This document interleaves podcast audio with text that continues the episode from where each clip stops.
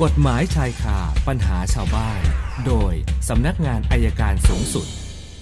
เอาละค่ะ ช่วงนี้สัญญาณจากอธิบดีอัยการประจำสำนักงานอัยการสูงสุด อาจารย์ปรเมศวร์อินทรชุมนุมมาแล้วนะคะ สวัสดีค่ะอาจารย์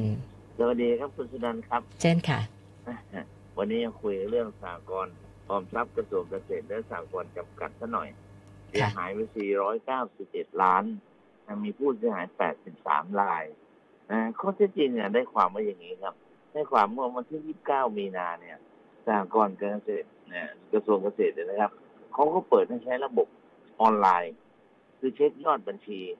วันที่ 31 สมาชิกก็เช็คไปเช็คมา เอ๊ะเงินในเงินฝากไม่ตรง เงินฝากไม่ตรงก็ร้องเรียนขึ้นมา ก็เลยเป็นข่าวว่าเงินหายไป 491 ล้านจากสมาชิก 80 กว่ารายค่ะคำถามคือมันเกิดความเสียหายอย่างนี้ได้อย่างไร คำตอบก็คือว่าเป็นธรรมชาติของพวกสากลออมทรัพย์ในส่วนราชการนะครับ บางคนก็อยู่ต่างจังหวัด ฝากสมุดฝากแล้วก็บางทีเอาสมุดทิ้งไว้ที่สากลนะครับ ด้วยความไม่วางใจ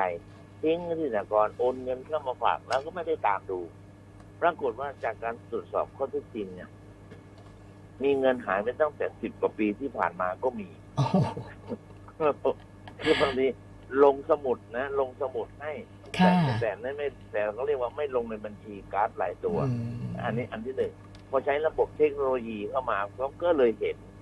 ตรวจกันก็เลยไม่ตรงกับสมุดที่ตัวเองมี นี่คือปัญหาอันที่หนึ่งนะครับ อันที่สองเนี่ยเรียกว่าฝ่ายจัดการเนี่ยแอบโอนเงินออกนะครับฝ่ายอันที่สองก็อันที่สามอันที่สามคือฝ่ายกรรมการเนี่ย ไม่มีความสามารถในการตรวจสอบที่ดีพอ การควบคุมภายในหละหลวมนะครับ แล้วก็ ทำให้เกิดปัญหามากมาย เพราะฉะนั้นถ้าถามว่าจริงๆแล้วจะเป็นอย่างนี้ทุกสากลไหมก็คงไม่ใช่แหละครับ แต่ว่าจากจากสากลของกระทรวงเกษตรยังมีเงินเหลือ ที่จะปล่อยกู้ให้กับสมาชิกยังมีสภาพคล่องอยู่600กว่าล้าน เสียหายไป400เกือบ500ล้าน ก็เป็นเรื่องที่ต้องดำเนินคดีกับผู้ที่เกี่ยวข้องต่อไปนั้นถ้าถามว่าในความเชื่อมั่นของระบบสากลยังใช้ได้อยู่ไหมสากลออมทรัพย์ส่วนใหญ่ ยังดีอยู่ครับ มีแบงค์ไม่กี่สากลถ้านับตั้งแต่ปีที่แล้วปีที่แล้วก็มีของสากลแห่งหนึ่งในต่างจังหวัด ก็หายไป 18 ล้านค่ะนะครับฝ่ายจัดการแอบโอนแบบเดียวกันเลย ส่วนอีกสากลหนึ่งทางภาคใต้หายไป 30 ล้าน ก็แบบเดียวกันคือฝ่ายจัดการเนี่ยเป็นคนจัดการแล้วสมาชิกเราก็ไม่ได้ตามเพราะความไม่หวังใจประการถัดมา เรามักจะเชื่อใจผู้จัดการ นะต่ออายุให้60แล้วก็ต่อต่อต่อไปทีละปีทีละปีนะครับ แล้วกรรมการเองปัญหาใหญ่ก็คือว่ากรรมการนะเขาเป็นคนละสองปี เป็นได้อย่างมากก็สองวาระก็สี่ปี พอทำท่าจะเก่งก็เป็นต่อไม่ได้นั่นมันนี่คือปัญหาของกฎหมายที่มีอยู่ ก็ตั้งเป็นข้อสังเกตนะครับ แต่ว่าอยากให้คนที่อยู่ในสมาชิกสากลทั้งประเทศเชื่อใจในระบบได้ครับ แต่ว่าอย่าลืมเราต้องตรวจสอบด้วยครับ เอาละเรารับเราต่อเลยครับ ค่ะ วันนี้คำถามเริ่มที่คุณกีรติค่ะอาจารย์บอกว่า อดีตแฟน ขโมยบัตรเครดิตแล้วก็มีการไปเอ่อกดใช้ไปแบบใช้บางส่วนแล้วด้วยอะนะคะ ทีนี้ครับเขาสงสัยว่าเอ่อตอนนี้ยังติดต่ออดีตแฟนไม่ได้ เดี๋ยวสมมุติถ้าเกิดได้ตัวเนี่ย ถ้าเขาไปแจ้งความอดีตแฟนจะถูกดำเนินคดีในข้อหาอะไรเหรอคะอาจารย์อ่าลักทรัพย์ลักบัตรเครดิตแล้วก็ลักค่ะเงินแล้วก็ ใช้บัตรดิจิทัลของผู้อื่นโดยไม่ได้รับอนุญาตก็โดนหมดนะครับสมมติลักไปก็โดนแล้วสามปีสี่ปี ใช้บัตรดิจิทัลก็โดนอีกเจ็ดปีค่ะถอนเงินนั่นเองโดนอีกก็รวมๆแล้วแค่ครั้งแค่ทำรอบเดียวเนี่ยครับก็ประมาณสักสิบห้าปีครับ โอ้โหนะคะแนะนำว่าแจ้งไว้ก่อนดีกว่าครับ ค่ะ ส่วนท่านต่อไปคุณเรวดีนะคะ นี่ก็เป็นเรื่องของแฟนเก่าของสามีนะคะ คือยังยังมีความหึงหวงนะคะ ปรากฏว่ามาหาสามีที่บ้าน แล้วสามีไม่อยู่นะคะ ปรากฏว่าแฟนเก่าของสามีเนี่ยนะเห็นคุณราวดีอยู่คนเดียวก็เลยเข้ามาหาเรื่อง แล้วก็ท้ายสุดก็มีปากเสียงมีแบบตบตีกันนะคะอืมคือสอบถามมาว่าอ่าสามารถไปแจ้งความข้อหาบุกรุก และทำร้ายร่างกายได้หรือเปล่าแต่นะคะเขาก็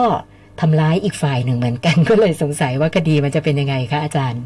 ได้ครับเราได้เปรียบนะถ้าเราอยู่บ้านเนี่ยถ้าอ๋อเขาเราเข้าอมายู่บ้านเราว่าต่อว่าต่อขานหนึ่งและดูหมิ่นบุค่ะกลุกขึ้นมาทำร้ายร่างกายเนี่ยโทษก็หนักอยู่แล้วนะครับไอ้ส่วนการที่เราต่อสู้เนี่ยมันเป็นเรื่องที่เราต้องใช้สิทธิ์ในการป้องกันตนเองครับเพราะอยู่ในบ้านเราครับ ค่ะ คุณชัยยามีคนมาขอร้อง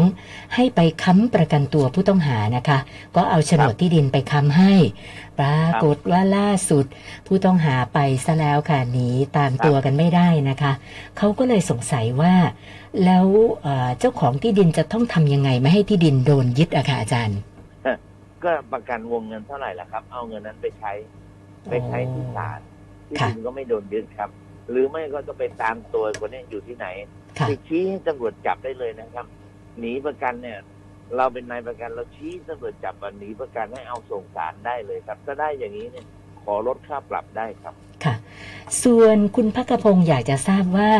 การกระทำอนาจารเด็กที่อายุต่ำกว่า 18 ปีเนี่ย โทษความผิดมันเป็นยังไงเหรอคะอาจารย์แล้วทำอนาจารเนี่ยโทษขั้นต่ำถ้าผมจำไม่ผิดมันก็สิบปีอยู่แล้วเนาะอ๋อค่ะ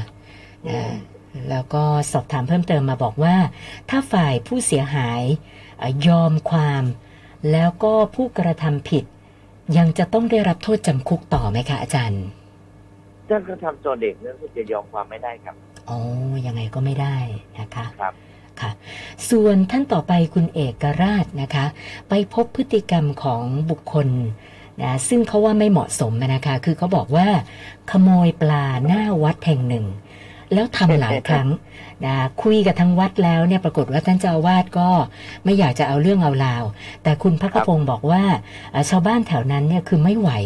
คือเห็นเขาทำหลายรอบมาก ก็เลยสงสัยว่าวัดไม่เอาเรื่อง แต่เราเป็นคารวาส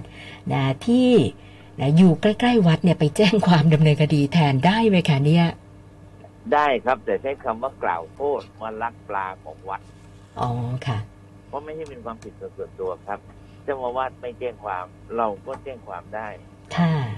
ค่ะ ส่วนท่านสุดท้ายคุณสมฤทัยนะคะ สามีที่จดทะเบียนสมรสด้วย มีพฤติกรรมนอกใจหลายครั้งนะคะ ล่าสุดบอกว่ามีไปซื้อบ้านให้ผู้หญิงคนหนึ่ง ก็เลยอยากจะทราบว่า ถ้าฟ้องหย่าเรื่องของทรัพย์สินที่สามีเอาไปซื้อให้ภรรยาเนี่ยจะต้องเอามารวมกับทรัพย์สินที่มีแล้วแบ่งครึ่งกันอย่างนั้นใช่ไหมคะอาจารย์ จะถูกต้องครับไปซื้อที่ไหนก็เอามาด้วยครับ เอากลับอ๋อมาด้วยครับค่ะยังไงเราก็มีสิทธิ์ครึ่งหนึ่งด้วยนะคะครับค่ะนะสัปดาห์เอาไม่ใช่สัปดาห์ที่แล้วเมื่อสองวันที่แล้วค้างไว้ 364 วันนี้เพิ่มมาอีก 6 ก็เป็น 300นะ70คำถามนะคะอาจารย์โอเคครับค่ะศูนย์อ้าวค่ะเดี๋ยวพรุ่งนี้คุยกันใหม่ครับ วันนี้สวัสดีครับอาจารย์ขาอย่าเพิ่งวางสายนะคะ มีคนจะขออนุญาตได้หลังไม้ต่อยสักนิดหนึ่งโอเค นะคะได้ครับโอเค